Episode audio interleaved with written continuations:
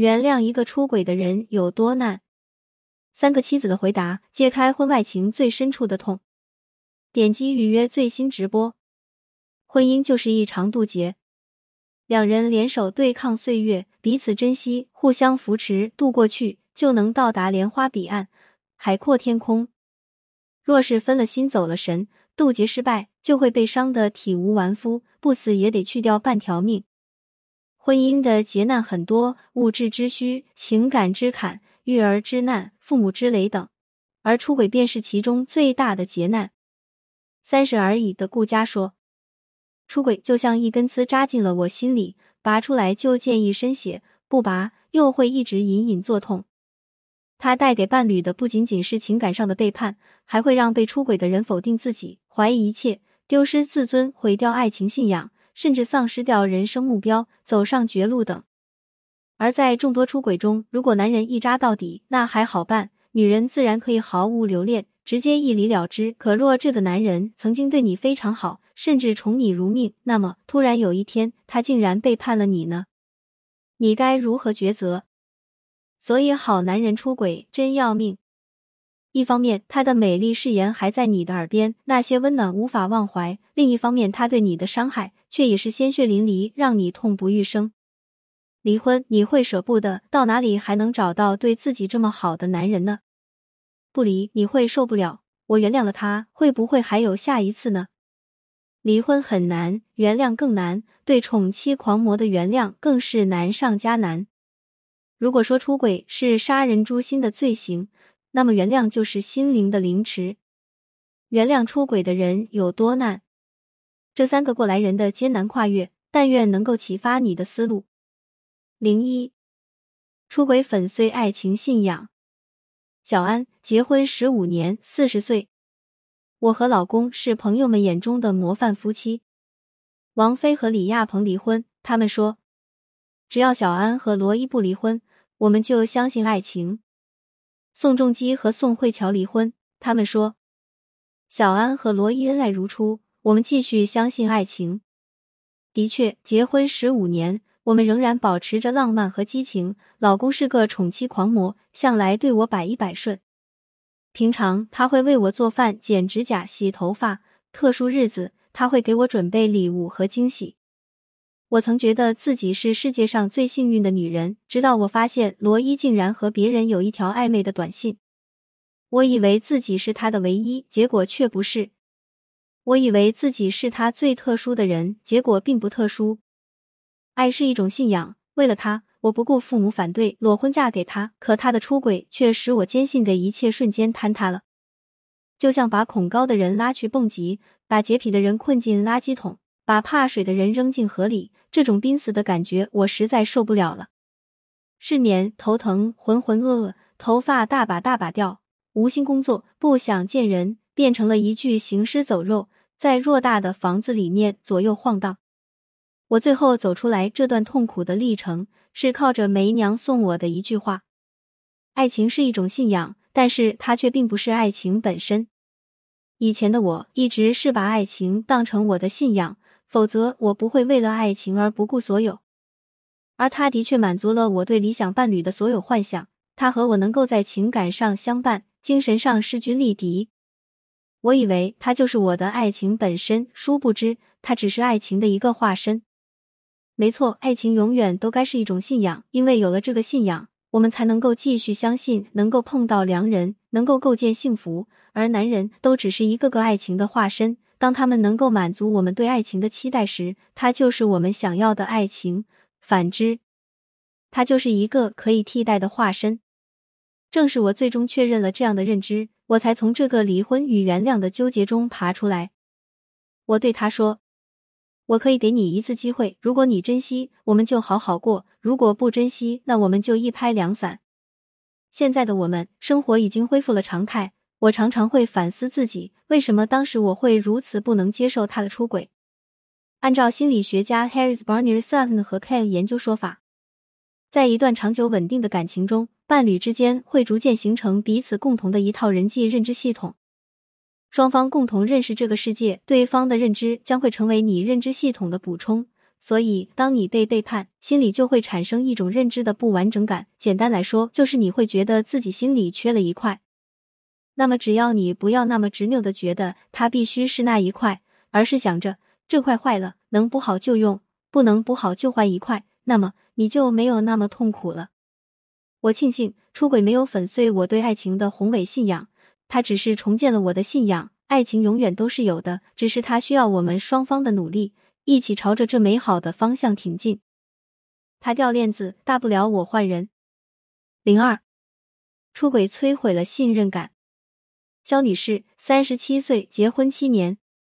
我老公林东是一枚钢铁直男，踏实、憨厚、不善言辞。我们的婚姻虽不如别人那般热烈浪漫，倒也浸透了人间烟火气，别有一种细水长流的温暖。可我万万没想到，他并不像表面上那么老实，竟然出轨了。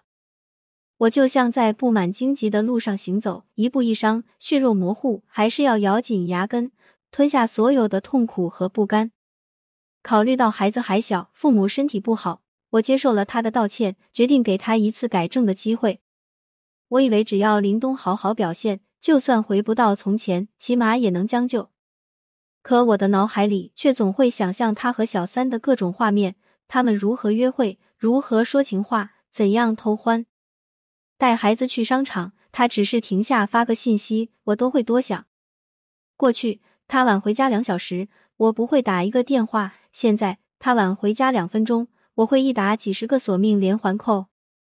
我研究他外遇的原因和细节，收集那些蛛丝马迹，他觉得我不可理喻，总是疑神疑鬼，像个疯婆子。时间一长，他忘记了自己出过轨，开始怪我不信任他。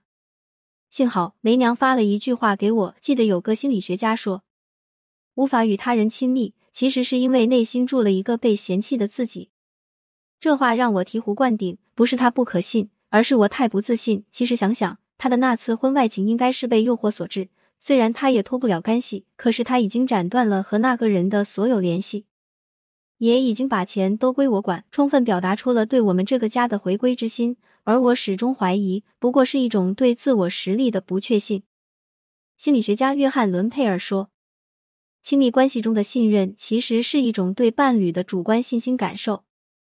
亲密关系中的信任基础包含了三个要素：一、可预测；二、可依赖；三、信念。我是信念不足，而不是他的诚心不够，所以归根结底是我无法相信自己，不信任自己的价值，也不相信自己的能力。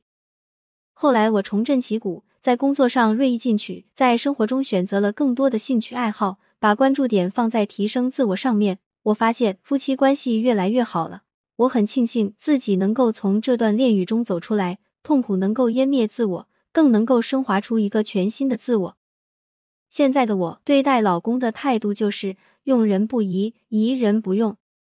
他的确越来越好了，至少表面上是，这就够了。而我从内心深处来说，并不害怕他再次背叛我，我想这就是最好的姿态吧。零三出轨使我怀疑自己。王女士，四十岁，结婚十年。我名校毕业，有事业，长相身材都不差，平时也很注重保养和健身。我关心老公，孝顺公婆，疼爱孩子，是标准的贤妻良母。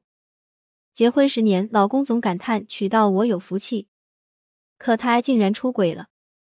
我感觉自己不认识自己了，完美都是假象，幸福都是欺骗。我开始怀疑和否定自己。他为什么要出轨？是我不够好吗？我哪里不如小三？我在他心里到底算什么？我把自己的缺点无限放大，为年龄焦虑、皮肤焦虑、身材焦虑，变着法的折腾自己。我打美容针，做抽脂手术，疯狂健身，后来又去垫鼻梁、开眼角、丰唇。我对整容上了瘾，一次又一次，越陷越深。就像林俊杰在《修炼爱情》中唱的那样，几年前的幻想，几年后的原谅，为一张脸去养一身伤，别讲想念我，我会受不了这样。直到我和梅娘聊天，她对我说，过度反思自我是一种懦弱。这话让我清醒，出轨是她的错误，至少她要负 百分之八十 的责任，可是为什么我要反思这么多？而他却可以像一个没事人一样清闲。这样的思路和做法不对。我停下了所有给他安利了弗洛伊德的性欲三论，和他一起探讨他出轨的动因。他终于承认，精虫上脑，鬼使神差，就是他当时全部心境。好的，我没什么不好，小三也没什么好，不过是他比我新鲜，比我更恰当的出现在他需要的时候罢了。原来出轨并不是一个巴掌拍不响，责任在双方。有时候女人太爱反思自己，真的是因为我们骨子里太弱，总以为改变自己才能重新吸引爱人，于是我们拼命捯饬自己，甚至削足适履，只为换来他的一丝青睐。这是讨好与跪舔，实际上并不能真正的去挽回。那么该怎么办？美国心理学大师萨提亚说，当我不再伤害自己，便没有人可以伤害我。我放下武器，敞开心，不再防卫，不再攻击，我只需要看到自己，接纳我还不能做的，欣赏我已经做到的。我停止了反思自己，我也停止了这次事件对我的伤害。我对他就是一副你爱我就在这里，你不爱我就离开你的态度。我佩服我自己的大度与宽容，但是也明确告诉他，绝对没有下一次，然后就此翻篇，让我们的婚姻开启下一个旅程。先接受才能真正的放下，可接受不是用自我否定、戕害自我来挽回他，而是用大度和包容来感化他。当然，大度与包容要以自身的实力做基础，否则底气自然不足。他曾经那么好，那都不是装的，而是真真切切的发生在我的身上。这样的好，我要学会去驾驭它，才能够拥有它。零四重建婚姻，一念天堂，一念地狱。那三个宠妻狂魔出轨了，情况是惊人的一致。好男人在河边走，不小心湿了鞋，怎么办？一念天堂，一念地狱。一段婚姻，一棍子打死容易，可是再去换个地方重建更难，那么不如去修补它，让它焕发生机。其实出轨并非给你的人生和婚姻判了死刑，只要好好面对，原谅出轨也能成为双方感情自我成长的重要契机。可是同样是原谅出轨，为什么有些人过得好，有些人过得不好？这并不是命运使然，而是每个人带着不同的心境处理和面对，造成的不同后果。综合上面几位成功的案例，梅娘想说，面对宠妻狂魔的出轨，我们在原谅了之后可以这样做。第一步，放平心态。美国心理学家阿尔伯特·爱丽丝的情绪 A B C 理论这样说，激发事件 A activating the event 只是引发情绪行为后果 C consequence 的间接原因，直接原因为个体对激发事件的想法认知 B belief。意思是指消极情绪行为障碍不是直接由激发事件引起，而是由个体对此事件不正确的认知想法所引起的。所以就出轨而言，你的痛苦并不是因为出轨事件引发，而是固执地认为对方不该出轨。这是一种执念，这种执念也许来自于你对爱情的信仰，对自我价值的肯定。可是当你明白，爱情不过是一种精神理念，男人不过是这个理念的化身，你就解脱了。当你明白，出轨并不是你有什么问题，而是他的自我管控出了问题，那么你也就轻松了。选择原谅，就得学会自我安慰，转换观念。不要执拗，不要去计较对错，不要去顾虑太多，你要做的只是解决这个问题。同时还要设立明确的底线，原谅没有第二次，减少自我折磨，和对方深入沟通一次，从此不要旧事重提。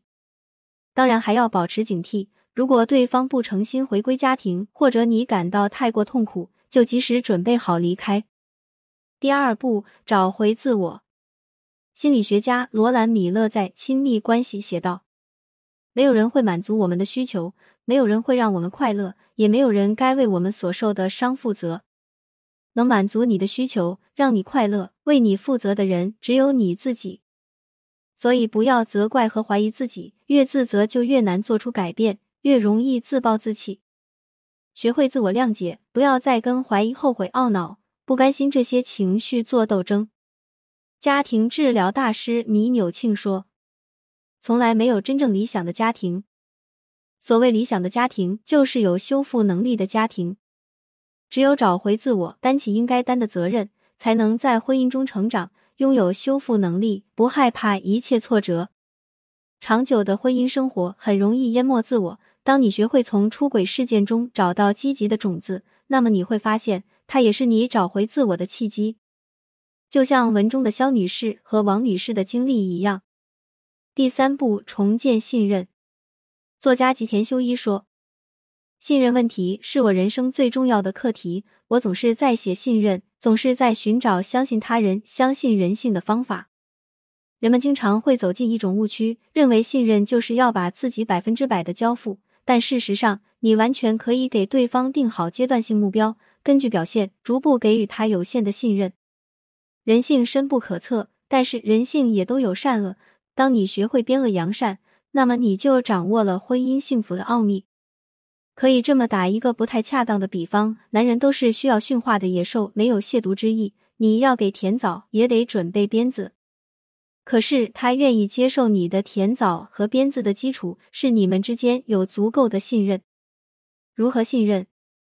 自然他应该有他的表现，可是更重要的还是你自己的实力。当你足够自信，想想那些穿着比基尼的英姿飒爽的女驯兽师们，你要像她们一样，拥有驾驭全场的足够实力。婚姻挫折背后自有它的意义，不破不立，度过这劫，愿你我都能成为幸福婚姻中的大女主。如果你没在深夜读过潘幸之，如果你不曾为爱痛哭过，谈何人世走一遭。关注我，点阅读原文。潘幸之和团队为新同学做一次免费情感分析，感谢您关注潘幸之。有婚姻情感问题可以私信我。